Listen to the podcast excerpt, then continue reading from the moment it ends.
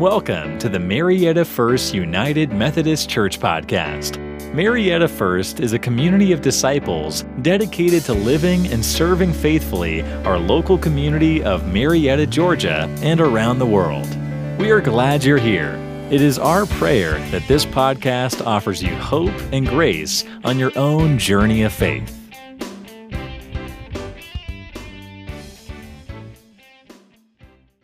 Please remain standing for those who are able for the reading of our scripture this morning.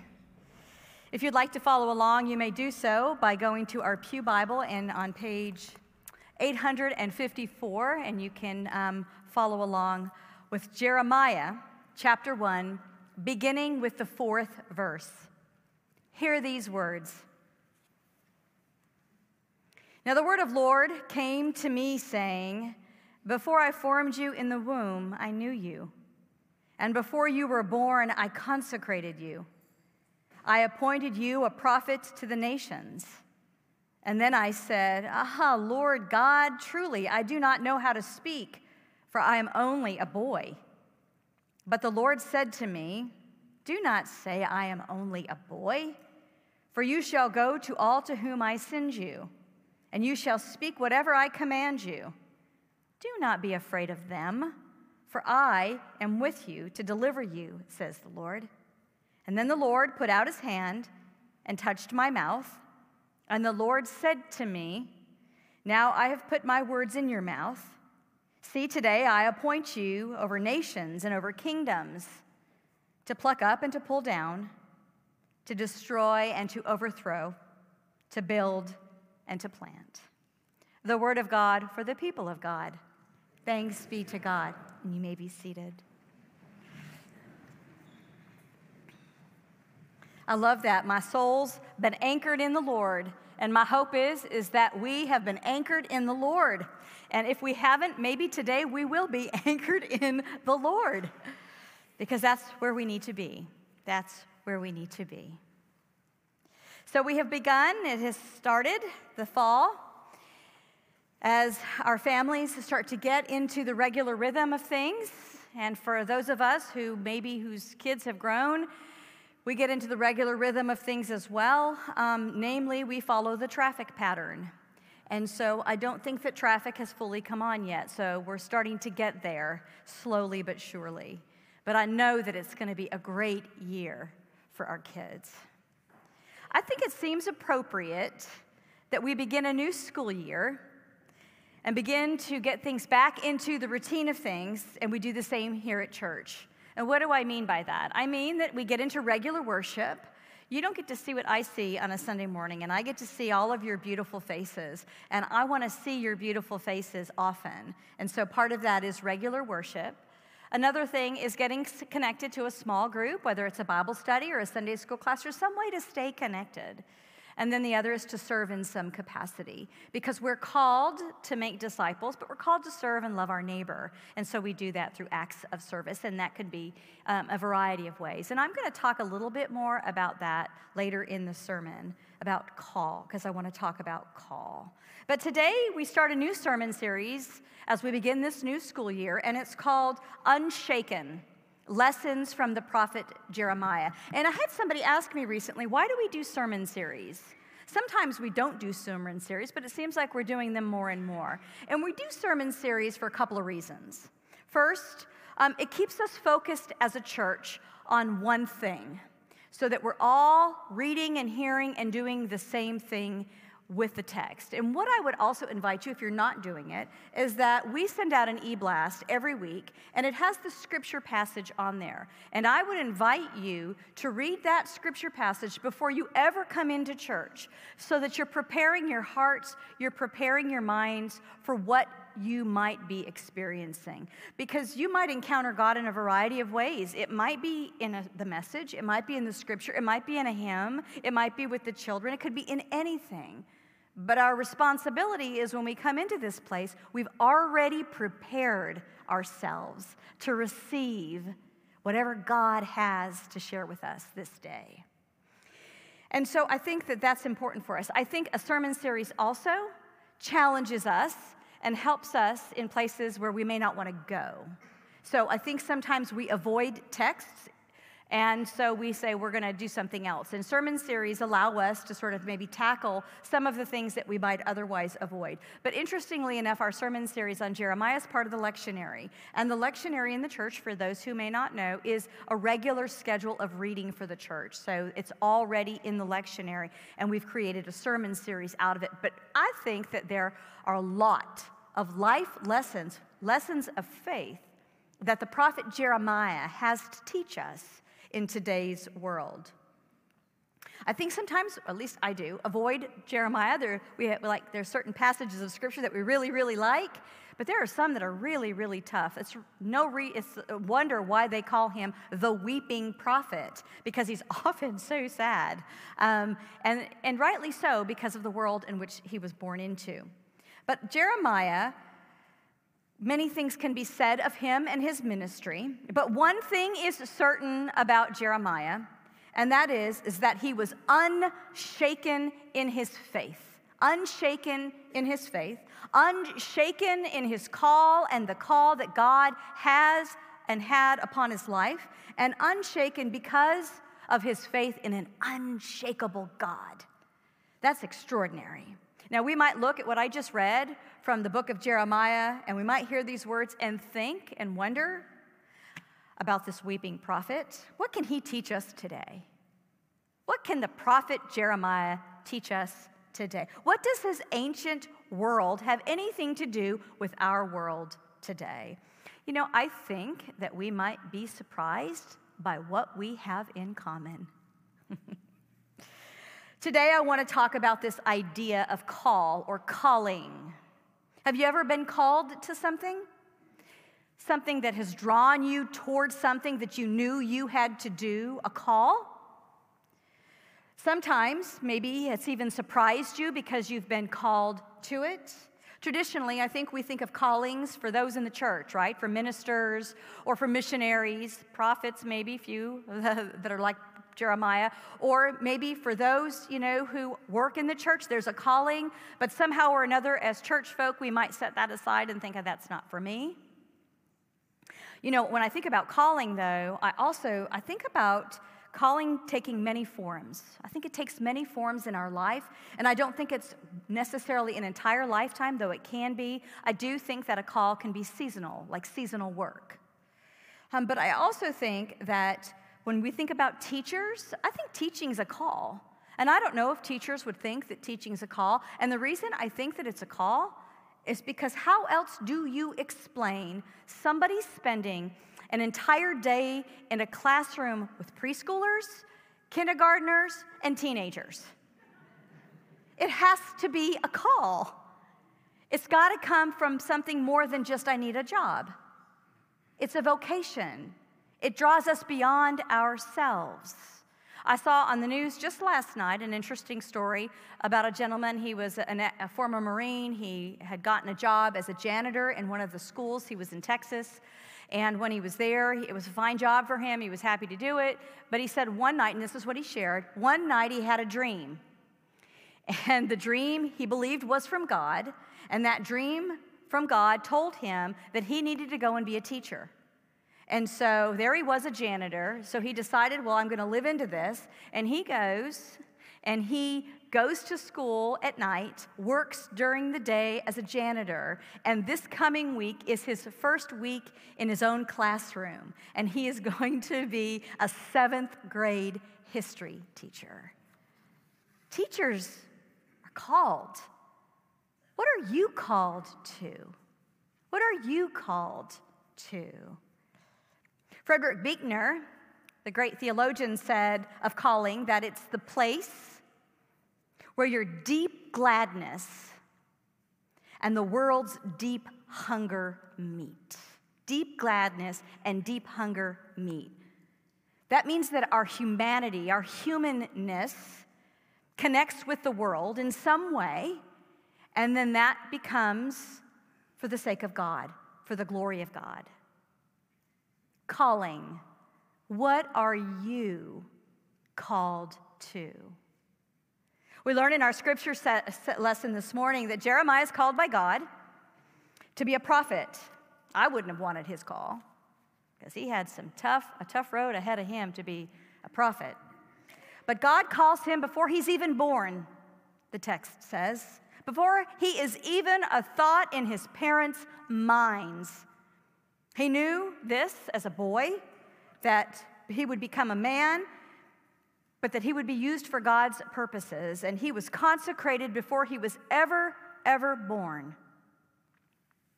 Like so many other biblical figures, Jeremiah hears this calling, and he says, no thank you. No thanks. Thanks, but no thanks. In fact, he says, and I love it, I love this passage because it says, ah, Lord God. I mean, you can hear the angst in those words. He says, I don't know how to speak. I don't know how to do this. I'm just a kid. And we think that maybe when Jeremiah received this call, he might have been sixteen. At the oldest, he was twenty. He's young. He probably had his whole life planned, or he was at least thinking about his future. And God says, whoa, whoa, whoa, wait a minute. I got you. I have a plan for you. I have a call on your life. And he says, oh, no, no, not me, not me. Have you ever said that to God? Have you ever said, no, not me? I'm not going to do that. Choose somebody else. Ask them. Don't ask me. I can't serve on that committee. I don't know anything about it. I don't have time to volunteer. Don't ask me. Ask somebody else. I don't want to go on a mission trip. I've never been on a mission trip, and I don't like to travel. I don't want to work with kids. I don't understand them. They're little people. They speak a different language. Don't ask me to, to teach kids or to serve kids. I don't feel comfortable feeding the homeless. Sick people make me uncomfortable. I don't know what to do. I can't help my neighbors. I don't even know them. I don't want to know them. Lord, not me. Ask somebody else. Maybe you've never said these things, but I know that I have. I've said no plenty of times. And God would certainly need, God would certainly need someone like Jeremiah in the world, because of the world that he was being birthed into. It was a tumultuous world, a world in turmoil. He had witnessed the destruction of Jerusalem, the Temple of Solomon. Remember, the, the building of Solomon with all the gold and all that money gone. The people were being exiled into Babylon, which is known as the Babylonian exile. Some Jews would stay in Jerusalem, Jeremiah did, but many of them, skilled craftsmen, the wealthy, people who were taken away, would go into exile. They no longer had a central place of worship where they could gather as one people.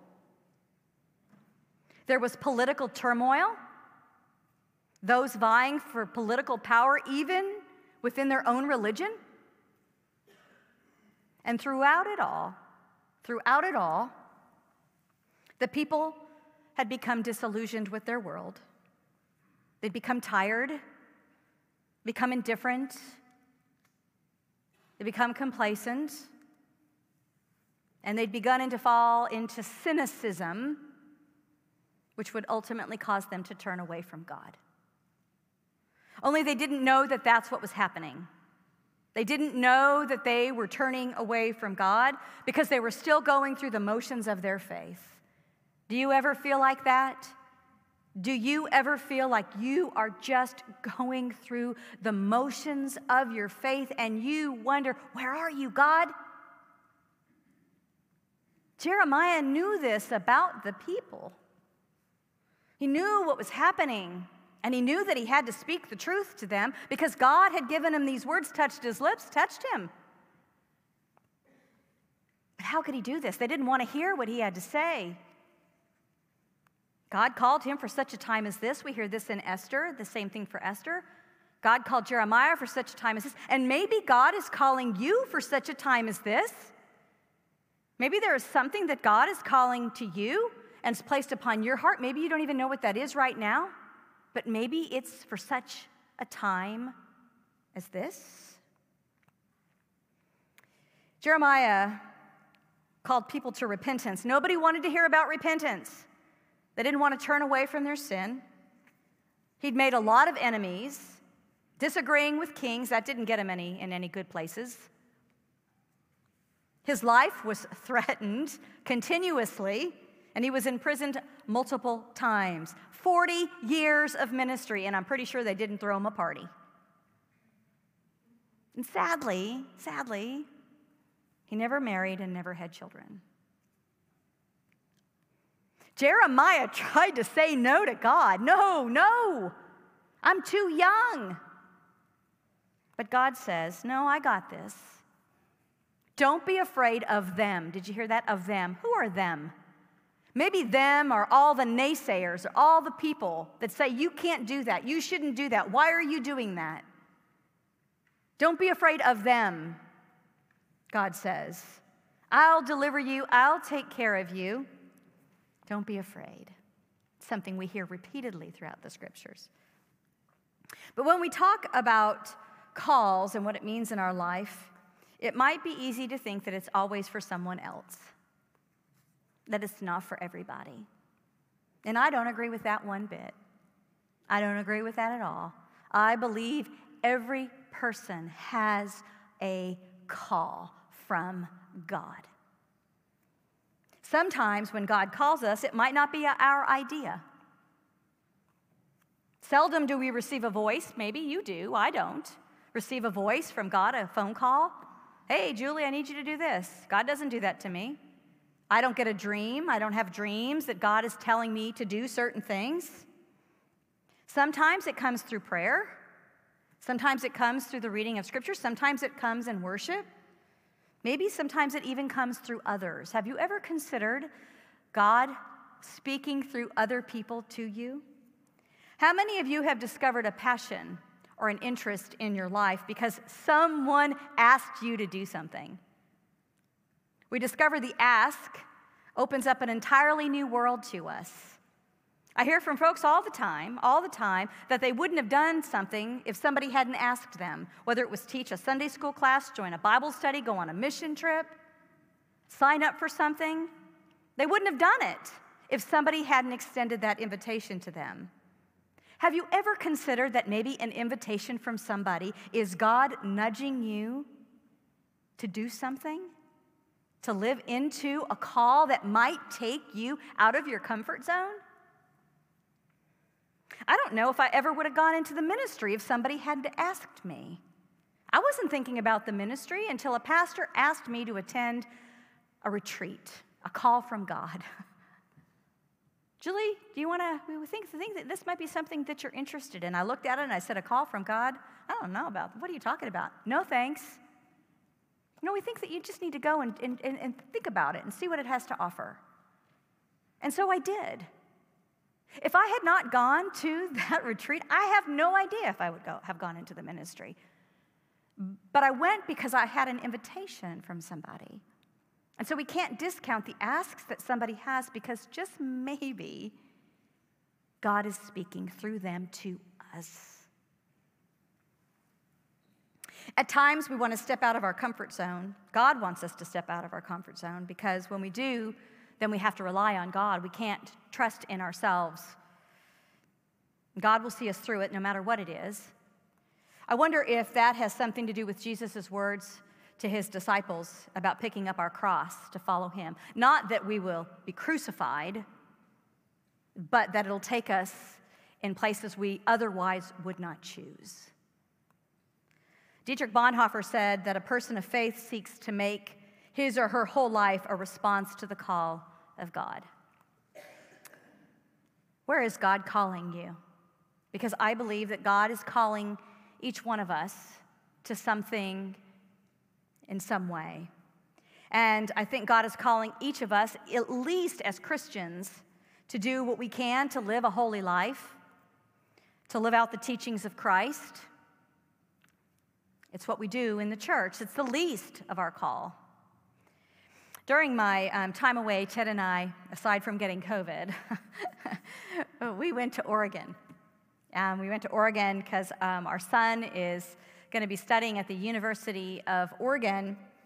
And so um, we were settling him into his apartment in Eugene.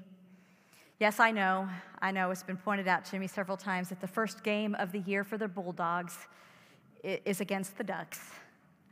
so um, I probably will be wearing a Ducks shirt, just so you know. But while we were there at, in Eugene, the university uh, was having something that I think that they have annually, I didn't know this, but it was the track and field, the World Athletic Track and Field Competition.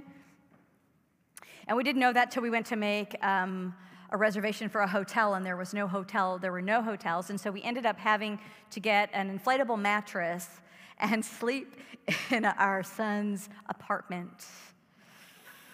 That was no fun, just let me say. That was for a couple nights, it was no fun.